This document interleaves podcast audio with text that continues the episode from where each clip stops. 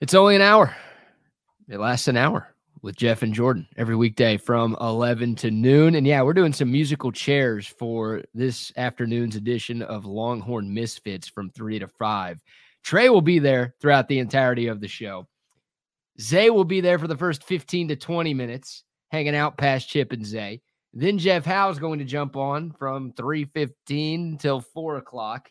And then Bucky is going to join Trey from four to five. So you'll get uh, a little bit of everybody this afternoon, Trey. Yeah, I'm gonna have to go get a second coffee because I'm pretty low energy right now, and I'm the one constant on that show, so I can't be bringing that thing down. I can't pin it on all three of my co-hosts. That's gonna be my fault if that's not a good two hours.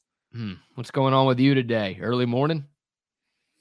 A little bit. I tried to get out and play volleyball today and tweaked something, so I had to stop after a game, which was a bummer. I don't know. I'm just I'm just in a chill place right now. Uh, it's not performance enhanced for anybody wondering. Uh, nope, nope, not performance enhanced. I'm just uh, just got done eating lunch, grabbed a delicious sandwich from Ike's, and I'm uh, just in a relaxed place right now. I've got some things to do between shows, uh, between one and three, a conversation with our friend Sammy P and uh, a few other things like that. Go snag the kids and then be back and ready to go by three o'clock. So, yes, coffee will be en route at some point, probably at about 145 or 2. You got to call Frank Thomas and get your tea up, dude. My tea is fine according to what my normal energy levels are and how things are working down there. I'm not having any issues in that regard, thankfully, just yet. Because I know a lot of people even those who are younger than me who have testosterone issues. So I, I, have not had to dip into that well just yet. I've had low T since I was 12, dude. Is that right? I just don't want to do shit ever. Is that what low T means? I have no energy to get out of bed every single day. Lethargy, lethargy is a potential symptom of low T, but I think yours is just the result of laziness. Mm, thank you very much. I appreciate that. I just I keep trying to get that free bottle by texting the word man to 424242. I haven't gotten it yet. What is that from? The Frank Thomas commercial? Yeah, Nugenix. Frank Thomas, Bucky's guy, Doug Flutie, and Dick Van Dyke or Andy Van Slyke, one of the two. Boy, if your name is Dick and you have low T, that's just cruel. That's you, you got to change the name at that point, don't you? You got to go by Richard at that point. Richard yeah. Dyke or just the middle name. Yeah, yeah, yeah, yeah. Van. All right. Van Dyke. The middle name is Van, right? So Van Dyke. Hmm. Yeah. Yeah. I I, I knew I knew a few Van Dykes back in the day. I was gonna let you say it, but I was thinking the same thing, dude. I, I oh, saw it in your eyes. That's why I started laughing. Oh my god, here we go. Oh man, we're having some fun on a Friday. We'll be here till one o'clock. Of course, Chip and Zay from one to three, and then Longhorn Misfits with like everybody who works for Texas Sports Unfiltered coming your way from three to five. Trey and I will give our picks for our season long pick'em contest. I think we went two and two last week. So you're still up by seven games over me in the season long standings. We will talk some transfer portal. We've got odds, Vegas odds for some of the biggest names in the college football transfer portal. And Texas isn't involved with a ton of these guys, but a lot of SEC schools and some Longhorn rivals are mentioned here. So I think it's worth talking about some of these things. We'll preview Cowboys, Eagles, and some of the other big NFL games coming up in week 14. And uh, the big transfer portal news from a Texas standpoint, Trey. This news dropped within the last hour. Of course, Jeff and Jordan were just talking about it. Isaiah Neyor, or Nayer, whatever his name is today, has reportedly entered the transfer portal. Two years at Texas, one catch for 14 yards for Isaiah Neyor. Texas had high hopes for this guy when he transferred in from Wyoming. He was one of the top players in the portal a couple of years ago. The Longhorns brought him in after a tremendous season at Wyoming in which he caught 12 touchdowns and averaged 20 yards a catch for the Cowboys. The Longhorns thought they were getting a steal. Neyor had that amazing spring game. Then he tore his ACL in fall camp before 2022. And I don't know if injuries were the cause of why he didn't play this year, or just Texas's receivers were so good, or maybe a combination of both. But all of the hype and hope and expectation surrounding Isaiah Neyor Uh, he didn't live up to any of it, and his Texas career is over. Yeah, it's a bummer because I think he had a chance to be a, a, really good player here at a certain point, but that injury obviously derailed things. And it's why guys are afraid to leave the field, right? If you leave the field for even a, a handful of plays or a game, you could get passed up by a guy who shows that he has those same abilities too. And that's kind of what happened to Neyor. Part of me wishes that Steve Sarkisian would go a little bit deeper with the uh, with the depth chart at wide receiver, but I also understand why he does, and and he has a track record of sticking with a handful of primary guys with uh, very few other opportunities to go around. So hopefully Isaiah finds a situation that allows him to showcase his talents once again. And there's just another name to cross off the list, BK, as we wonder what's going to happen to this receiving corps if and when Xavier Worthy, AD Mitchell, Jordan Whittington, even tight end Ja'Tavion Sanders are no longer a part of the fray next year. Who steps up and takes advantage of those available minutes? Johntay Cook is one obvious answer. DeAndre Moore is a possibility. I'll be honest, I'm watching him play play wide receiver. I haven't been blown away like what I have been with Johntay Cook. So it felt like there was a chance for Neyor, but clearly he didn't see things that way. Yeah, I'm with you there. And look, earlier in the year, I was a little critical of Steve Sarkisian's lack of wide receiver rotation, but you know, the Longhorns just won the Big 12 and they're in the college football playoff. So this is one of those. All right, you just trust Sark at this point. And obviously, you know, Worthy and Mitchell had tremendous, tremendous seasons. Jordan Whittington, we know how important he is to this team. So it worked. Texas stayed healthy for the most part on the outside, and uh, those guys carry the load for Texas at wide receiver. And, and, and this, I don't know if I want to say this felt inevitable, but we we talked about this being a possibility. Like Isaiah Neyor wants to play. He came to Texas thinking he was going to play. This wasn't like, oh, it's my dream school and I could just sit on the bench for my two or three years in Austin and that'll be good. No, like he had done enough at Wyoming to where he thought he was going to be able to take that next step and be a really, really good player at a major college football program here in Austin, and it just didn't work out. And I think it mainly has to do with the injury. Like, I think he would have played relatively significant minutes in 2022 if he stayed healthy. And from folks that I've heard from, like he just he didn't look the same this year. And they say that like for some guys, some guys can come back from a torn ACL months after they get hurt and it's no problem at all and they look just as good as they did before. Some guys never come back and look the same. But it feels like a lot of guys, Trey, and you're more of an expert. You're the doctor after all it, it, takes guys two years, right? I always hear this thing where it's like the first year coming back from a major injury, you're kind of like figuring out how to play with that injury. And then the second year is when it all clicks. Like just from what I heard about Isaiah Neyor, this year he just wasn't the same player. So maybe he finds it again somewhere else, or maybe he's just never the same guy after that ACL tear. Either way, the guy wants to play college football. There was no clear path for it to happen at Texas. He's been here for two years and he barely saw the field.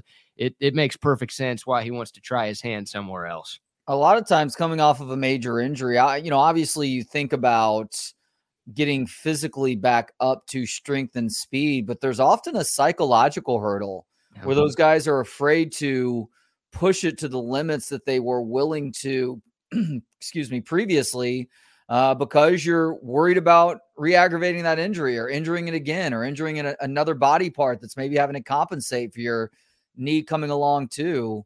Uh, it's uh, definitely a quandary, but I also know that sports medicine is really evolving, and, and we've seen an acceleration in this over the last five plus years now. Whereas things that are were or are still considered performance enhancing drugs there are things along those lines that aren't illegal just yet that actually can help somebody with their recovery. Like Aaron Rodgers right now, would he likely have played for the Jets if they were in playoff contention the last couple weeks of the season? I don't know, but I've seen him going through drills in practice with that with that fixed Achilles and whatever else he's done, whether he's been uh, injecting BPC 157 or using stem cells or something else to help accelerate the healing he looks better than most people who have just suffered a ruptured Achilles like he did in week one of the regular season. So there are ways to speed up the healing process, but it's still really difficult to get over the psychology of coming back from an injury. It's why practice reps are obviously so important and also getting in there in mop up duty too. Like I'm guessing Neyor, Neyor has gotten in in games where Texas has blown out their opponent. I don't really recall him though, and it's hard too because you know at the ends of games like that, you're most frequently running the football to try and chew that clock out versus uh, doing something new with the passing attack with your second or third string quarterback. Yeah, I mentioned that Nayer had one catch this season. That was in the first game of the year against Rice. Right. I don't remember seeing him on the field against Texas Tech. And Texas obviously won that game by 50. That was more of a blowout than the Rice game was. I mean, maybe he got some snaps late. And like you said, Texas was just running the ball a lot down the stretch. So Neyor didn't get targeted, but like I, there were other guys who caught balls other guys who had targets in that game against the Red Raiders on Black Friday. And maybe the decision was already made by Neyor at that point. But yeah, I went back and watched some 2022 spring game highlights today and uh, just watched Neyor, man. And, and he caught that deep shot touchdown from Quinn Ewers over the middle of the field. And it's like, oh, shit, we got something special with this kid. And unfortunately, the ACL injury, and then it just, for whatever reason, didn't happen here. So, uh, it sucks. Rob asks, players entering the transfer portal can they play in the semis? No, no, they they they can stay here with the program, and I guess they could technically be listed on the roster on TexasSports.com, but uh, they cannot enter the game. So, yeah. Oh, is that right? Because yeah. oh, okay. Well, that's good to know. Hey, speaking of potential replacements for some of these wide receivers next year, it looks like South Carolina transfer wide out Juice Wells is on campus this weekend. So uh, we'll see if things go well for a guy who had 68 catches and 928 yards, not this last season, but his first year playing SEC football back in 2022. This guy's the best receiver in the portal right now. Now, if Evan Stewart officially enters the portal, it probably turns into him. But Juice Wells has some juice to him. And you mentioned the stats from two years ago. He dealt with a foot injury last year, so didn't get to play that much for South Carolina. But uh, this guy transferred in from an FCS program where he was an All American. And then, like you said, put up great numbers in the SEC with uh, albino Spencer Rattler as his quarterback. And yeah, like he's he's a stud. So this would be a great get. And even before the Neyor news, we were talking about Texas going to the portal to get some receiver help. Uh, I think now it's even more clear that the Longhorns are going to be needing to address wide receiver in the portal. And I, I think they're going to end up with two. Uh, at least they'll try to get multiple receivers. And Matthew Golden from Houston, I think, has entered the portal officially within the last hour or two. He's a guy who had a Texas offer out of high school. Uh, I think the Longhorns could be interested in him. There are a few other names out there, but uh, yeah, now Juice Wells, glad that he's on campus. Tennessee apparently in the mix as well.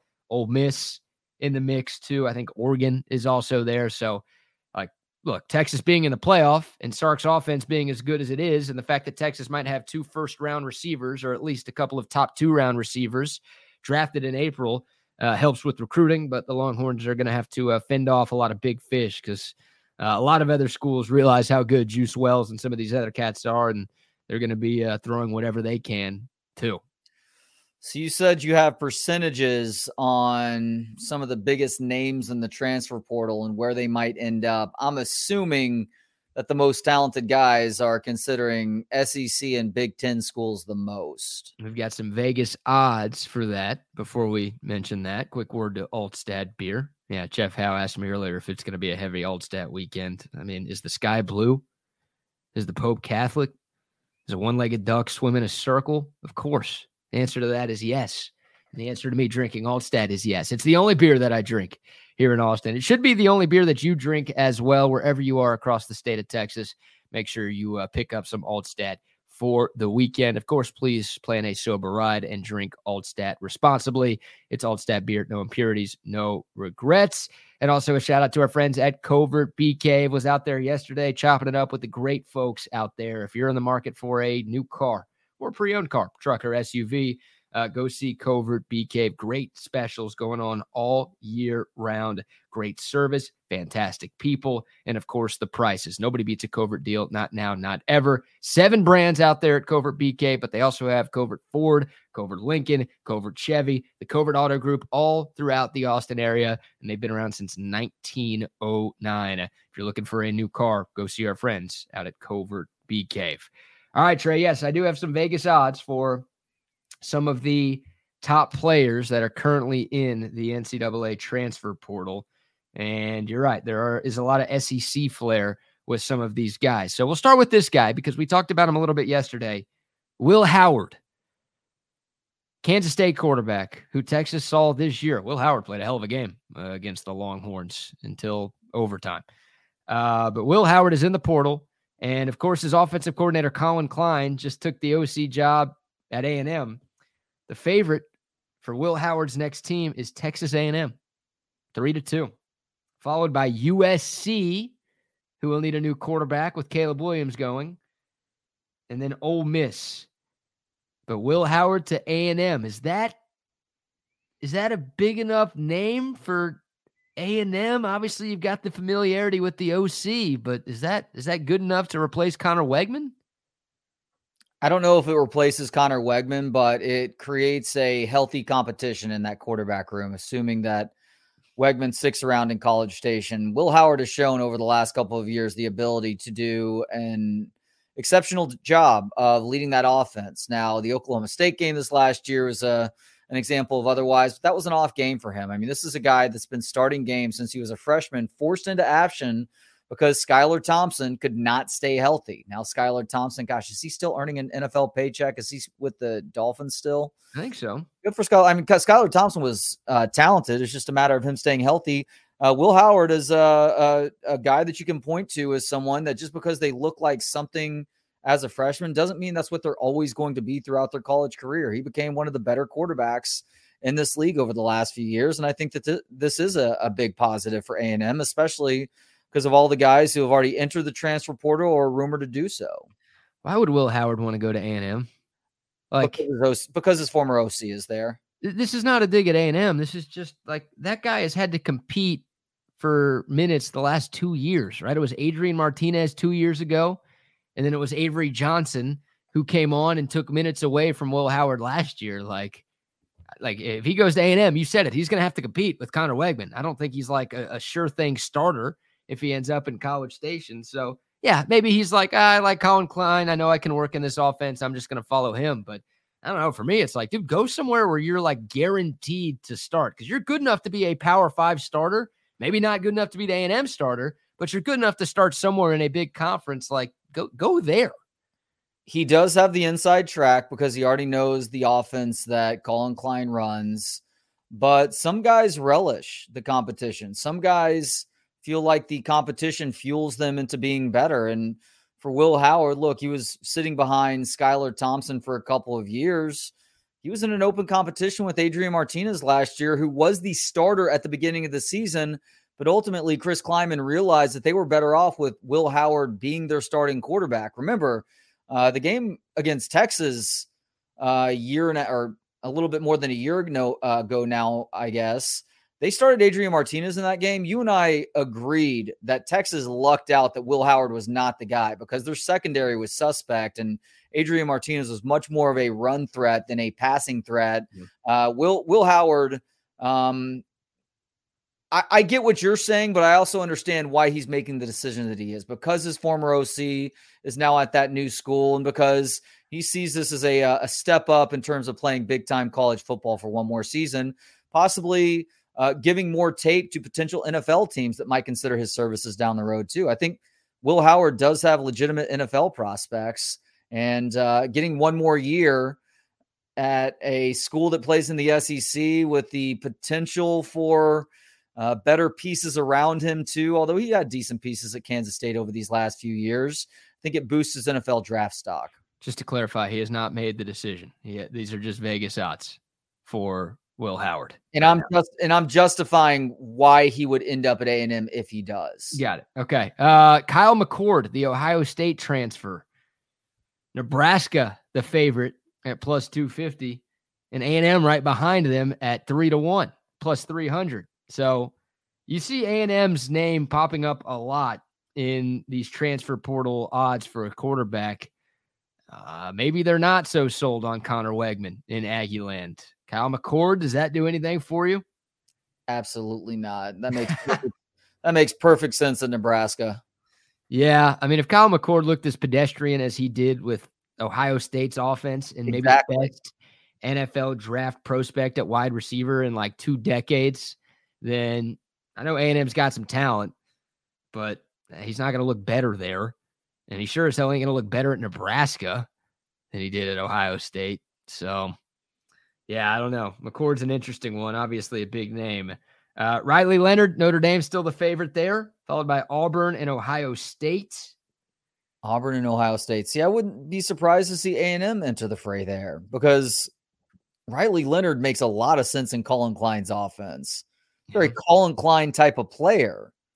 Thinking yeah. back to Klein's playing days, and obviously, you know Mike Elko coming over from Duke. He's the former head coach of Riley Leonard. A&M's fourth on this list, so they're not super far away from the top teams. But I did find that interesting that they were as far down as they are. Uh, Dillon Gabriel, maybe the last name I'll mention.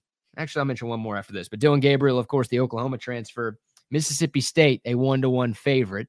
Of course, Jeff Lebby was Gabriel's OC. Oh, yeah. In Norman, Mississippi State is where Lebby is now as a head coach. It's worth talking about because, well, we might see Dillon Gabriel again because Mississippi State is on the schedule next year, aren't they? I do not remember, but yeah, if we were to see Dillon Gabriel one more time, Will Howard one more time if he ends up at A and M, that would be pretty amusing slash worrisome. Yeah, I mean a, lot less talent at Mississippi State than there is at Oklahoma, so I I feel better about Texas's chances to to beat Dillon Gabriel at round two. But yeah, Mississippi State coming to Austin at some point next year, so uh, we could see Dillon Gabriel if he goes there. Oregon's also very much in the mix for Gabriel as well man, that completion percentage is going to be effing insane, dude. Insane if he goes out there. Yeah. What's the other name that you wanted to mention? Cameron Ward, the Wazoo transfer. Ohio uh, State. Yeah, Ohio State's the favorite, followed by USC, and then A&M is third for him. So mm. maybe A&M is going to throw some money around to try to get a QB this offseason. Like they're not going to like Mike Elko's not on the hot seat already. They're not going to get rid of him after year one, even if A&M struggles. They go five and seven, six and six, whatever. Like I don't think Mike Elko needs to win right now, despite how desperate their fan base is. So if you wanted to run it back with Weigman and then figure it out next off season, that could be fine. But these Vegas odds seem to think that now the Aggies could be willing to shell some cash around to try to find a quick fix at QB. I mean, Matt Rhule said it a couple weeks ago that it takes at least a million bucks to land a good QB in the transfer portal. We know A&M has the money to do so. I don't know. How would you rank the guys that they're being linked to right now? So it's Will Howard, Riley Leonard, Kyle McCord. Is there a fourth name on that list too? Cam Ward. Cam Ward. So Cam Ward, Riley Leonard, Will Howard, and Kyle McCord. Is that how you would rank them? How I just listed their names? No, uh, I think I'd put McCord over Will Howard. Okay. Yeah, I, I would not. Okay. You got McCord four on your list? Yeah, dude. I have no faith in McCord. As you just said, he he was surrounded by those pieces on offense and he looked mediocre for the better part of this season. Yeah. Yeah, Cam Ward's an interesting one though. That guy, that guy's got some juice to him, man. Yeah, uh, I hope he doesn't go to a school where Texas has to play against him because uh, dual threat quarterbacks have given us problems in recent years, and that guy is very much one of those. Where did he transfer to Washington State from? Is he like Eastern Washington or something?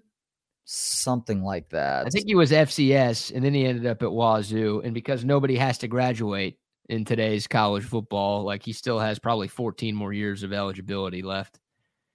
And and God, the NCAA is look. I, I understand why the NCAA is getting sued for several of the lawsuits that are in place right now, but they're now getting sued for not allowing uh, student athletes to transfer for a second time without having to sit out for a year.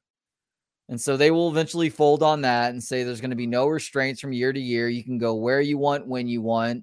And that sucks for college sports. It really does. It creates this this free for all, this wild wild west that we've been talking about for a couple of years now versus saying, look, like you can go from one place to another and you can make more money, but there is uh, there is going to be a penalty assuming you're not a grad transfer. You get that one-time rule, which I think is still ridiculous.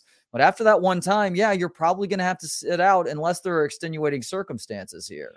Yeah, one time plus a grad transfer feels more than fair, doesn't it? Yes. Incarnate Word, by the way. Shout out to everybody for commenting. Oh, Cam Ward San Antonio. Yeah, yeah, yeah. I knew it was FCS, but I was way off location wise. Uh, yeah, from the state of Texas, and he's uh, he's a special talent, man. He really is. He had a great statistical uh, career at Wazoo. I don't know why it took me so long to pronounce the word statistical. That was weird. I like glitched in the middle of trying to say that word. Sorry about that, y'all. Uh, made some things happen at Wazoo, and we'll see where he ends up. But some big names at quarterback in the transfer portal. There's no doubt about that. So anybody, look, Texas is obviously fine. Uh, we'll see what happens with Quinn Ewers, but if Ewers doesn't come back, it's it's Arch or Malik. That's the name I think a lot of Texas fans are curious to see what happens to, right? Like everyone's just kind of assuming, especially if Quinn comes back, that one of the quarterbacks will hit the portal. There have been multiple reports this week saying that Arch Manning isn't going anywhere. So it feels like Malik Murphy might be the odd man out, and he might be the guy who ends up portaling. But uh, yeah, that would obviously be a huge name for right now. Texas, Isaiah Neyor, Jalen Catalon, the two biggest ones, but uh, Texas will not be in the market for a quarterback in the portal this offseason. It's a good thing. Yes, it is. All right. Let's uh, give some shout outs to some sponsors before we get into maybe some NFL conversation. Talk about this Cowboys Eagles game coming up on Sunday night. How about Great Blue Heron Furniture.com? If you're in the market for a new sofa, recliner, bar stool, chairs, whatever, they've got them at greatblueheronfurniture.com. This stuff looks amazing. It's a custom leather furniture company. They've got a bunch of things that you can choose from online, or you can design your own piece. That's right. Reach out to Great Blue Heron Furniture, tell them what you're looking for, and they are going to custom make the furniture of your dreams. This stuff looks incredible. It's very comfortable and it is going to last you and your family decades. Amazing looking furniture that's built to last, manufactured right here in the great state of Texas. It's greatblueheronfurniture.com. Use the promo code HOOK'em and you're going to get 15% off your purchase just like that at greatblueheronfurniture.com. And a word now from our man, Tom McKay over at AV Consultations. Hi, this is Tom McKay, owner of Audiovisual Consultations, and all of us at Audiovisual would like to wish you and your family a happy holiday season. This time of year can get a little hectic, so we want to remind you to relax, enjoy the season with your family and friends, and give us a call for all your home entertainment needs. If you save the time you spend in traffic and big store crowds, you'd have more time with the people you actually enjoy. So smile, hug your kids, make love to your wife, and cheer the game with your friends. Call us at 255 8678. That's 512 255 8678 or online at avconsultations.com. Yes, indeed. Shout out to AV Consultations. They're going to be one of our great travel partners for our trip to New Orleans for the Sugar Bowl. If you want to be one of our travel partners to help us get out to the Big Easy, uh, hit us up. Text us on the Coda text line 512 222 9328. You can uh, send us a DM, whatever. Just find a way to reach out to us. We want to help you grow your business. And obviously, we'd love to help getting us out to New Orleans for Texas and Washington on January 1st. I think we're booking an Airbnb with all of the Texas Sports Unfiltered guys. So there could be some shenanigans going on. And uh, we're going to tell y'all all about those while we're out there. New Year's in New Orleans, plus a college football playoff game. Could get out of control, dude. Uh, yeah. especially yeah. because uh, I, like many other Longhorn fans who applied for bowl game tickets, were denied. So we may just have to have a house party, a house watch party for the uh, the game on New Year's night if none of us are actually going to the game itself. Oh, you're considering not even going to the game? I don't know, dude. I'm going to get gouged for tickets if I try and pay for them in the secondary market. Yeah, they're expensive right now. And the cheapest I saw was like 550 for nosebleeds. The cheapest was 5 Yeah, I'm not going to the game. Yeah. So I don't know. You won't be alone. I think there will be plenty of Longhorn fans who do go to New Orleans and then decide to just watch the game on bourbon or somewhere in the French Quarter.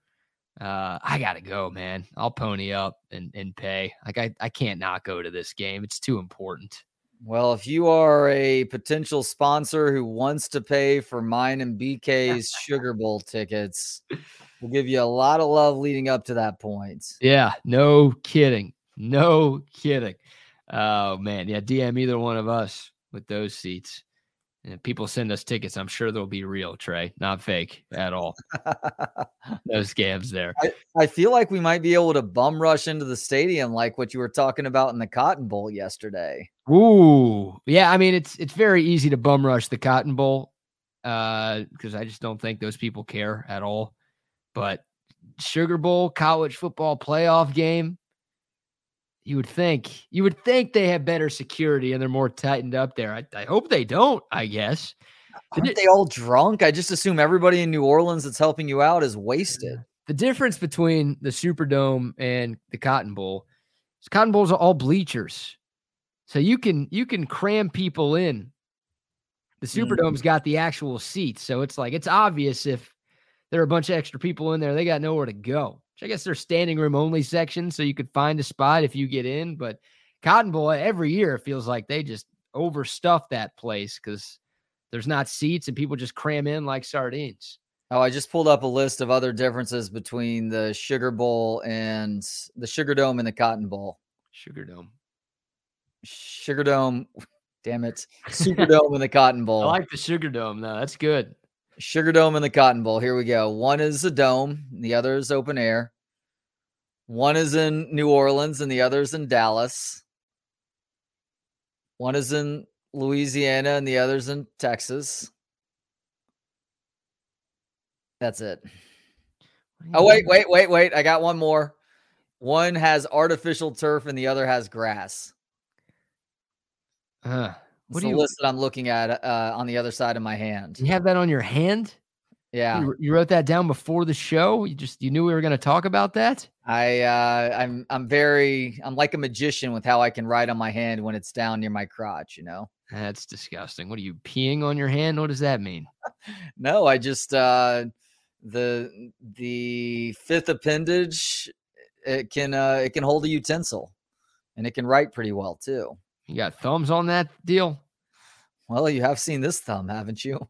Yeah, that's that's just is that what yours looks like down there? I you know I don't want to know the answer to it, that. It does actually curve. Yes. Sorry, sorry about that, Jay. That's tough.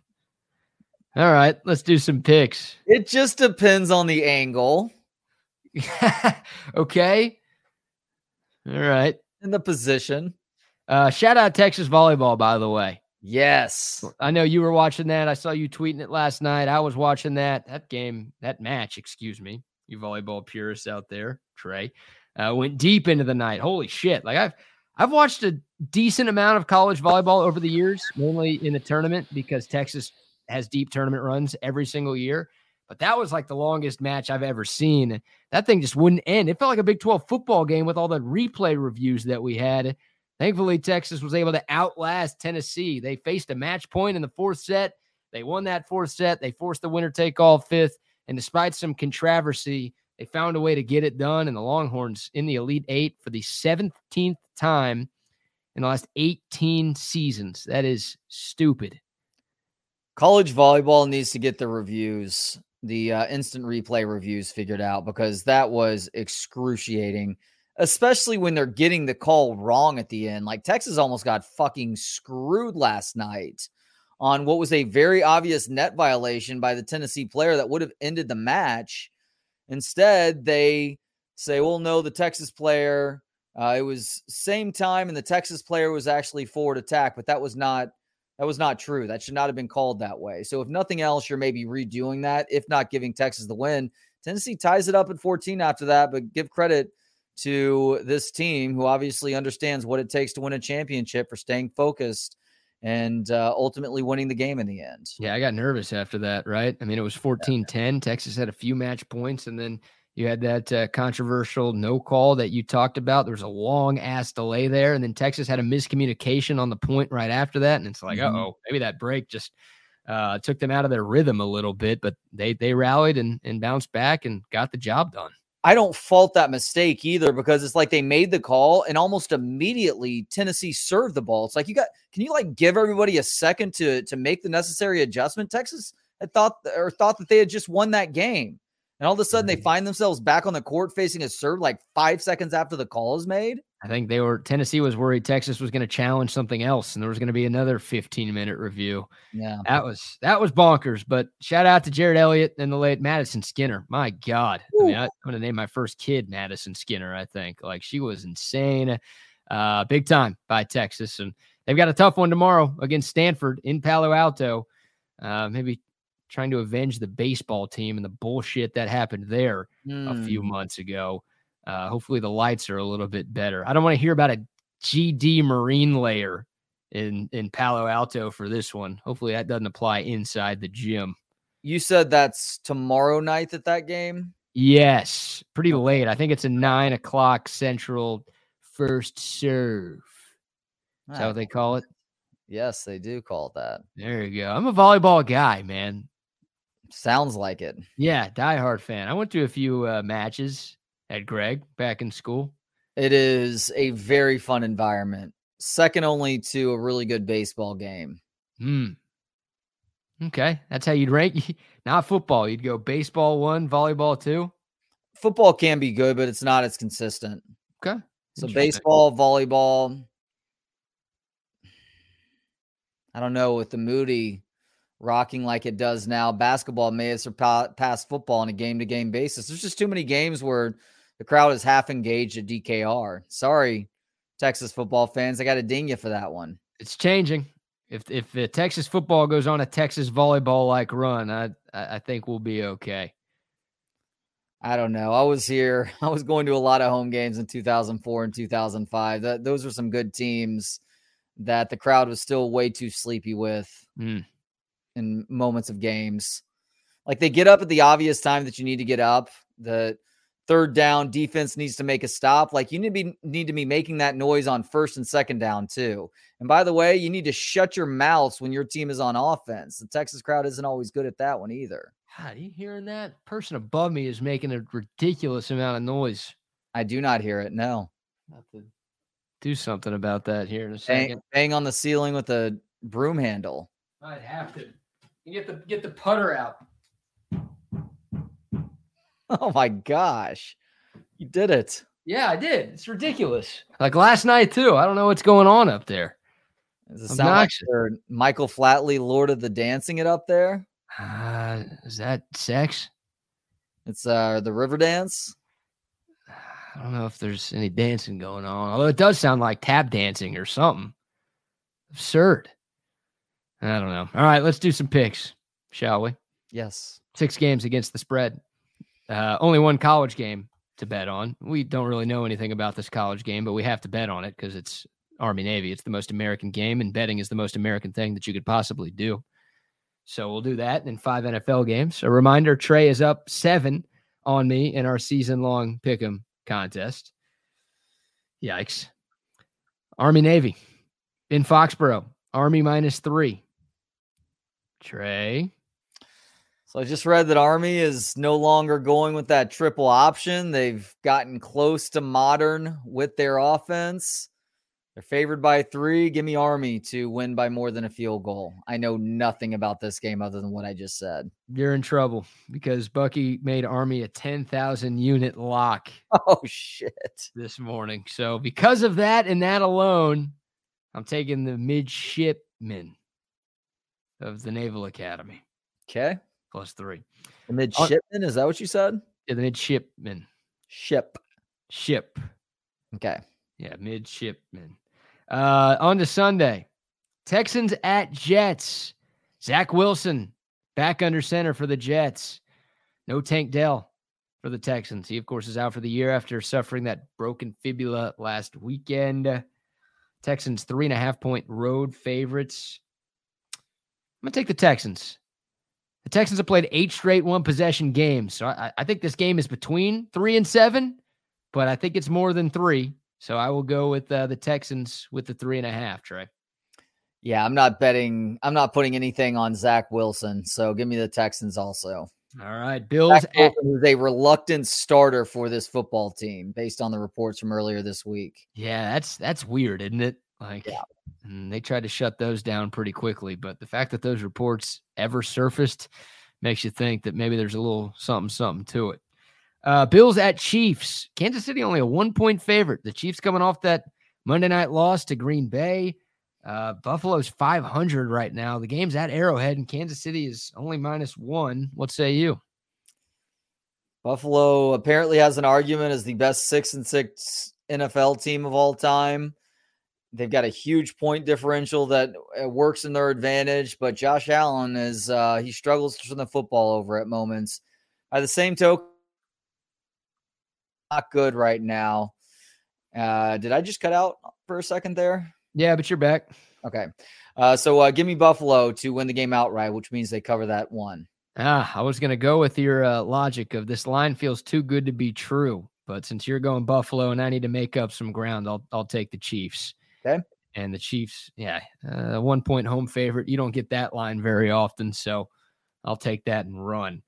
Uh, Gardner Minshew at Jake Browning. Yeah. There are some god awful quarterback matchups. I shared with uh, this with the Buck earlier today. Here it is. I'll share it with you. This is uh, some of the QB matchups that we basically have going on in the NFL this weekend. Gardner Minshew and the Colts taking on Jake Browning and the Bengals. Cincinnati minus two and a half. Ah, uh, jeez. I'll take Indy, I guess. I, I don't I don't know why, but I'll go with the Colts on the road to to win in a wrong team favored game. I don't have a good guess in this one. This is a, a horrible game. in, in an effort to try and help you out, I'm gonna take you. You took Indy. Yeah, yeah. I guess I'm gonna take Cincy. I, I wouldn't feel good about doing anything with this game other than not watching it.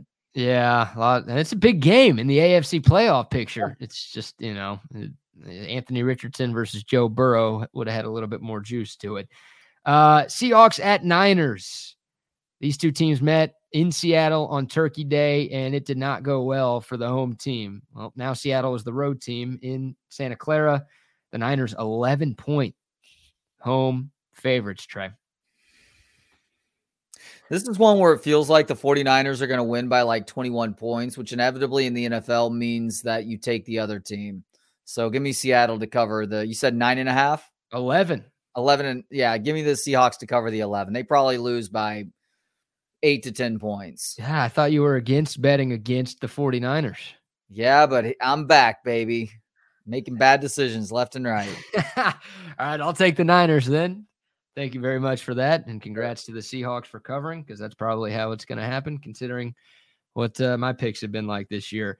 Finally, last but not least, Eagles at Cowboys, the best game of the weekend, not just because it involves a Texas team. It's by far and away the best game of the NFL schedule. Sunday night football, Philly, a three and a half point dog in Arlington. I'm going to take the Eagles, man. I, I think the Eagles win. So I know Dallas has that 14 game home win streak. I know Dak's been playing great, but I just I think the Eagles are better. I think they win. Cowboys outplayed the Eagles arguably in Philadelphia not too long ago and still found a way to lose that game. But I think Dallas gets its act together and does win this one much like Vegas thinks they will, by giving them that three and a half point edge. I have them winning by four to seven points. That means they cover. All right. So we've got four different picks this weekend. You've got the Bills. I've got the Chiefs. You've got the Bengals. I've got the Colts. You've got the Seahawks. I've got the Niners. You've got the Cowboys. I've got the Eagles. So uh, this could get a lot closer after the weekend. This could get a lot uglier for me after the weekend. We'll uh, report back next week. All right, got a few minutes left before we hand things off to Chip and Zay. Chip. Hey, Chip, I'm gonna come at you like a spider monkey. Is that what you were going for? No, I was going from the uh, Dave Chappelle voice from Killin' Them Softly. Oh, yeah. Oh, too. Chip. that works too. You got a good pest wranglers impression? No, we're gonna go record it with pest wranglers today. Pest wranglers, pest wranglers, pest wranglers. Pest wranglers, pest wranglers, pest wranglers. What are you doing? I'm making a silly commercial like other companies so people will remember our name. But we're not like other companies. Anyone could see that from our five star reviews. But how will people remember pest wranglers? Well, once they try us, they'll never forget that we are the most effective, reliable, and affordable pest control company. I guess you're right. Pest wranglers is the best at pest control, wildlife management, termite pest control. Pest wranglers, pest wranglers, pest wranglers. What are you doing? Hey, it couldn't hurt. Pest wranglers, 512 670 7808 or find us on the web at pestwranglers.com. Where are we at in society today? Right, it is your regular look at stories that show we as a people are headed in the wrong direction. Very occasionally, I will bring you a story that provides a sense of optimism, as us all saying to ourselves, hey, maybe we as a people are starting to figure something out. But sadly, today is not that day. In BK, we have a general rule of thumb, not just on this show, but in society. Try to avoid, if at all possible, making positive light out of things like Hitler or the 9 11 hijackers. But apparently, uh, Sean McDermott did not get that memo Mm. because yesterday he had to apologize for a speech that he gave to his team back in 2019 in which he cited the September 11th hijackers as a positive example of communication and cooperation.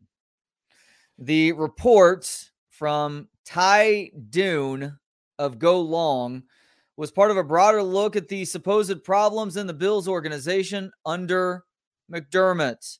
The lengthy feature published by Dunne said that in a speech to his team in 2019, McDermott used the September 11th hijackers as an example of what great teamwork can accomplish. The tale was not revealed until Dunne's article was published this week. It quickly went viral, with many on social media baffled that the Bills coach would use such an appalling comparison. And here's Adam Schefter's report on how things played out. At St. John Fisher College in Pittsford, New York, McDermott's morning address began innocently enough. He told the entire team they needed to come together. But then sources on hand say he used a strange model the terrorists on September 11, 2001. He cited the hijackers as a group of people who were able to get on the same page to orchestrate attacks to perfection. One by one, McDermott started asking specific players in the room questions. What tactics do you think they used to come together? A young player tried to methodically answer. What do you think their biggest obstacle was? A veteran answered TSA, which mercifully lightened the mood. So, my question for you, BK, mm-hmm. is what tactics do you think the 9 11 hijackers used to come together? Uh, whatever the Buffalo Bills do, I guess. I just got to start watching more Bills film, and then I'll know exactly how uh, 9/11 happened. That's how it works out. Wasn't Brian Daboll still a part of the Bills back in 2019? Uh, you saying it was an inside job? Maybe Brian Dayball knows more than any of us have uh, thought he has up to this point. Oh man, what an absurd thing to say if you're Saddam McDermott. I mean, absurd, dude. Just Like, what- you know, avoid even if you think it, just avoid saying something like this out loud. You know, Adolf Hitler, while overall he was wrong, he did have some points on things. Wasn't all bad. Yeah, he did have some strong points about this group of people. If he had just tried to rid the world of gypsies, then I think everybody would have been on board with that. And by the way, I can say that as somebody who's part gypsy, considering my Armenian roots. Is that how it works? It is. That means you're part gypsy? Armenians are a uh, gypsy like people, yes. Hmm, interesting. Yeah, as, as Jason says, like, why not go the opposite? Why not go SEAL Team Six and the teamwork they had to have to, you know, kill Osama bin Laden? Maybe, maybe that one would have worked a little better. I don't think anybody would have fought back against that one. That would have been a very galvanizing speech, right? Yeah. Like, you know, we need to be like terrorists. That's that's not something that's going to get the crowd going. How did Japan pull off Pearl Harbor so well? Hmm. Asks Sean McDermott. before they take uh, Arrowhead, he's going to be like, uh, Trail of Tears. Remember how that works against the Chiefs and the Indians? Just do what they did. What was the Trail of Tears again? This is Andrew Jackson when he was pre- or war general, I think before he was president, just getting rid of all of the Indians as we tried to go west. Like massacre? Yeah, a lot of a lot of death. Congratulations for remembering something from history class. Is that right? I don't know. I asked you. You gave me a pretty uh pretty confident answer though. Well, we have the uh, we pay homage to it every year at Zilker Park around this time, don't we? With the Trail of Tears. Don't we have something going on right now down there? I think that's the Trail of Lights. Not the same. No, tears and lights don't typically go together. Yeah, sorry about that. That's a that's a mix up on my part. Classic mix up though. Not the only person who's confused those two. There's no way. Uh, th- there's a chance that you actually are the only person to confuse Mhm. those two things. Oh man, we got to get together like Russia did when they invaded Ukraine. Is that McDermott's next speech? So, did McDermott, after he gave this speech to these guys and was asking them questions, considering some of the uh, training videos that we saw from the 9 11 hijackers, did he make the team go out and uh, do monkey bars out on the practice fields? Oh man, I don't know. I don't even know anymore. That's just that's silly. I, I am impressed though that it took this long for this story to come out. Like, because the speech happened in what 2019? You said, Yeah. like that's pretty good in the era of social media where no one can keep their mouth shut. The fact that we went uh, almost five years without hearing about this, not bad. Not bad. Somebody finally squealed and uh, gave this story to some reporter. And look, McDermott shouldn't be fired because of this. Like, I'm not saying he should be canceled. It's just a stupid thing to say. You listen to us, we say stupid, uh, stupid shit all the time. I got fired for every stupid thing I said. I'd be in a completely different industry right now. Hmm. Uh, but this, this is not good for McDermott because it feels like the Bills are looking for reasons to get rid of him, and now they can just kind of point to this and be like, uh, "Well, he's also an idiot. Like, not only is he a great foot, is he not a great football coach, but he also is uh, talking about terrorism as a, a way to bring our players together."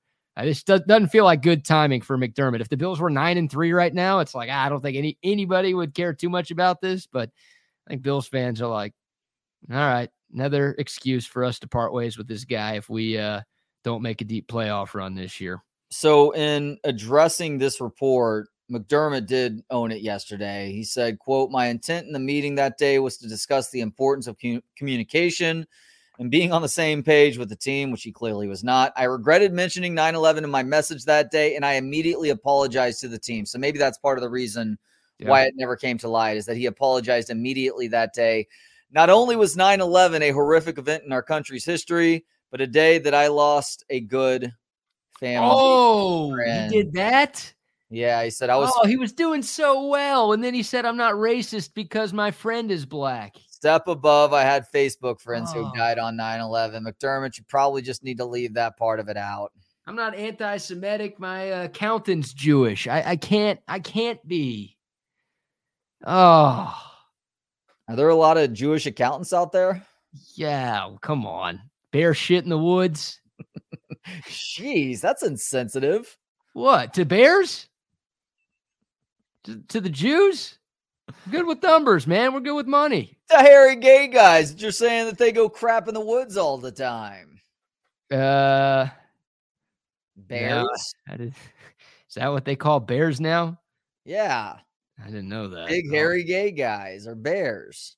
Why do I you think know that that? they use I think that they use indoor plumbing just like the rest of us do. That's. I, I don't know how to respond to that. Actually, I know I've, I've trapped you in a corner. there's really nothing I could say that's not going to offend anybody. Damn. All right. Well, McDermott. I don't know. What a what a hilarious story, man. Hilarious story. Uh. Does Bill Cosby make a strong drink? Well done, Jake. Now, that's a good one right there. I've been looking for another one to add to the arsenal. That could be the The- one right there. The uh the drink is moderate. The garnishes are the strong part of the Bill Cosby drink. Uh garnishes, huh? Yeah. Just uh I, I'm going to avoid this one. I think. Hey, it's one o'clock. Look who's here. Chip and Zay. Guys who always love following up where are we at in Oh, society. what's going on here? Who got the dual flex going on? I knew Chip was gonna hit that thing, so I had to hit it today. You know what I'm saying? Oh yeah, baby. What, we put the flex cam on the jumbotron or something. Flex cam. Yeah. That's what we do. How we doing? How we doing, boys? Oh man. Wait till you hear this. Wait till you hear where I've been. Oh, Zay knows where I've been. I just Wait, got off the tennis court, semifinals of the club championship mixed doubles. There you go. My wife is a savage. She hit this cross angle volley winner. We won in a third set tiebreaker 11 9. Whoa. Sir. Congratulations. I heard you used uh, a 9 11 speech before your match today. you, you said we need to invade the other team like terrorists.